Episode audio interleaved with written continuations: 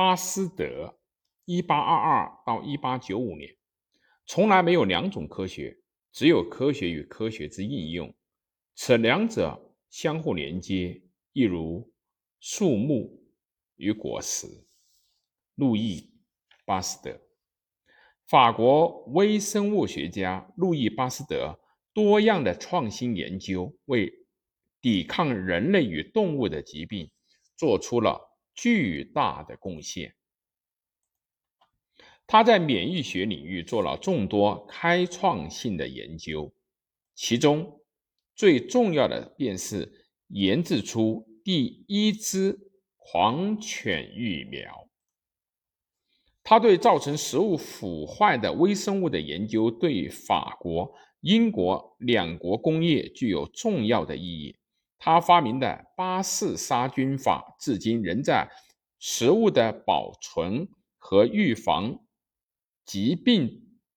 领域发挥着举足轻重的作用。巴斯德出生在一个制革工人家庭，儿童时期的巴斯德是个狂热的艺术迷，但他的老师们都清楚地知道他有着卓越的学术能力。一八四三年，他被法国的名校高等师范学院所录取，仅两年他就获得了硕士文凭，又两年，他发表了一篇结晶学的论文，取得了博士学位。凭借着优异的学术背景以及在物理、化学领域突破性的研究成果，巴斯德被任命为斯特拉斯堡大学科学学院的教授。在那里，他结识了教务长的女儿玛丽·劳伦。两人于一八四九年结婚，他们共生下了五个孩子，但只有两个活了下来。在斯特拉斯堡大学工作六年以后，巴斯德迁居到居里尔。他坚信科学的理论与应用应该结合起来，因此他开始为里尔的年轻工人开设夜校，并带他的学生参观附近的工厂。同时，他开始研究发酵的过程。一八五七年，巴斯德获得了一项早期研究成果，发现酵母在缺少氧气的情况下仍能够繁殖。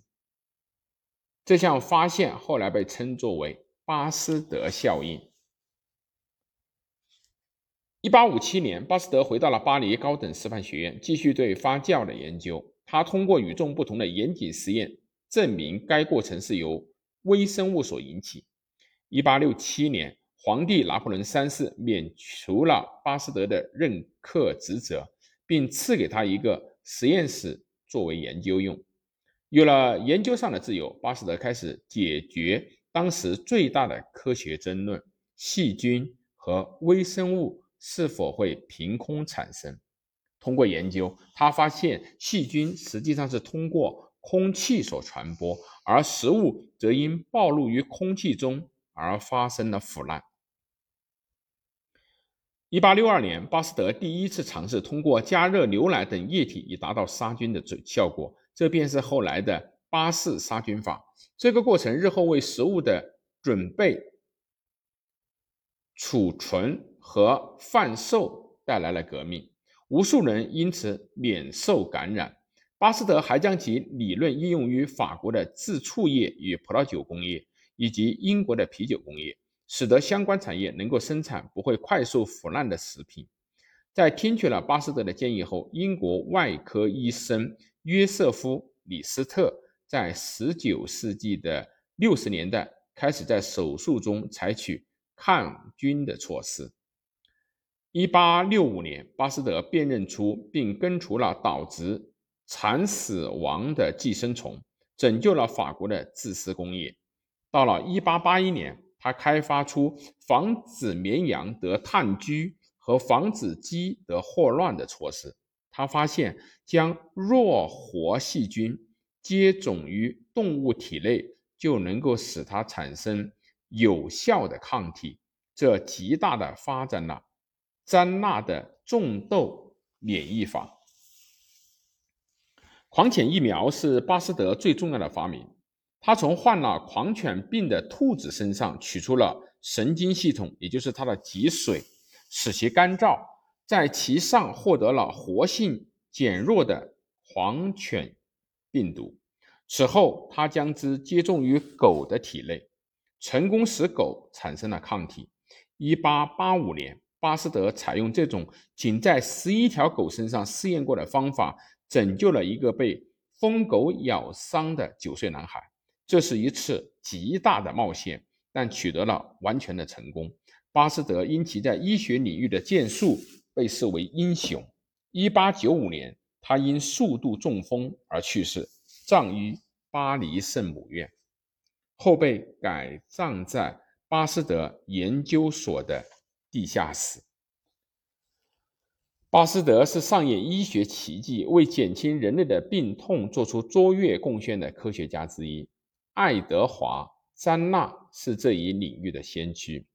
在一七九六年治愈了一名患天花的儿童。从十九世纪的六十年代起，约瑟夫·李斯特开始在外科手术中开创性的采用无菌的措施，将碳酸作为抗菌药物，以降低患者感染的风险。此前，外科医生约翰·斯诺开始使用麻醉药以实现无痛手术。斯诺还发现受污染的水源是霍乱的病源，从而减少了霍乱的病例。一八九五年，德国的物理学家威廉·伦琴发现了 X 射线，为内伤治疗手段的发展奠定了基础。一九二八年，亚历山大·弗莱明注意到了瘴的实验盘中的霉菌能够抑制细菌的生长，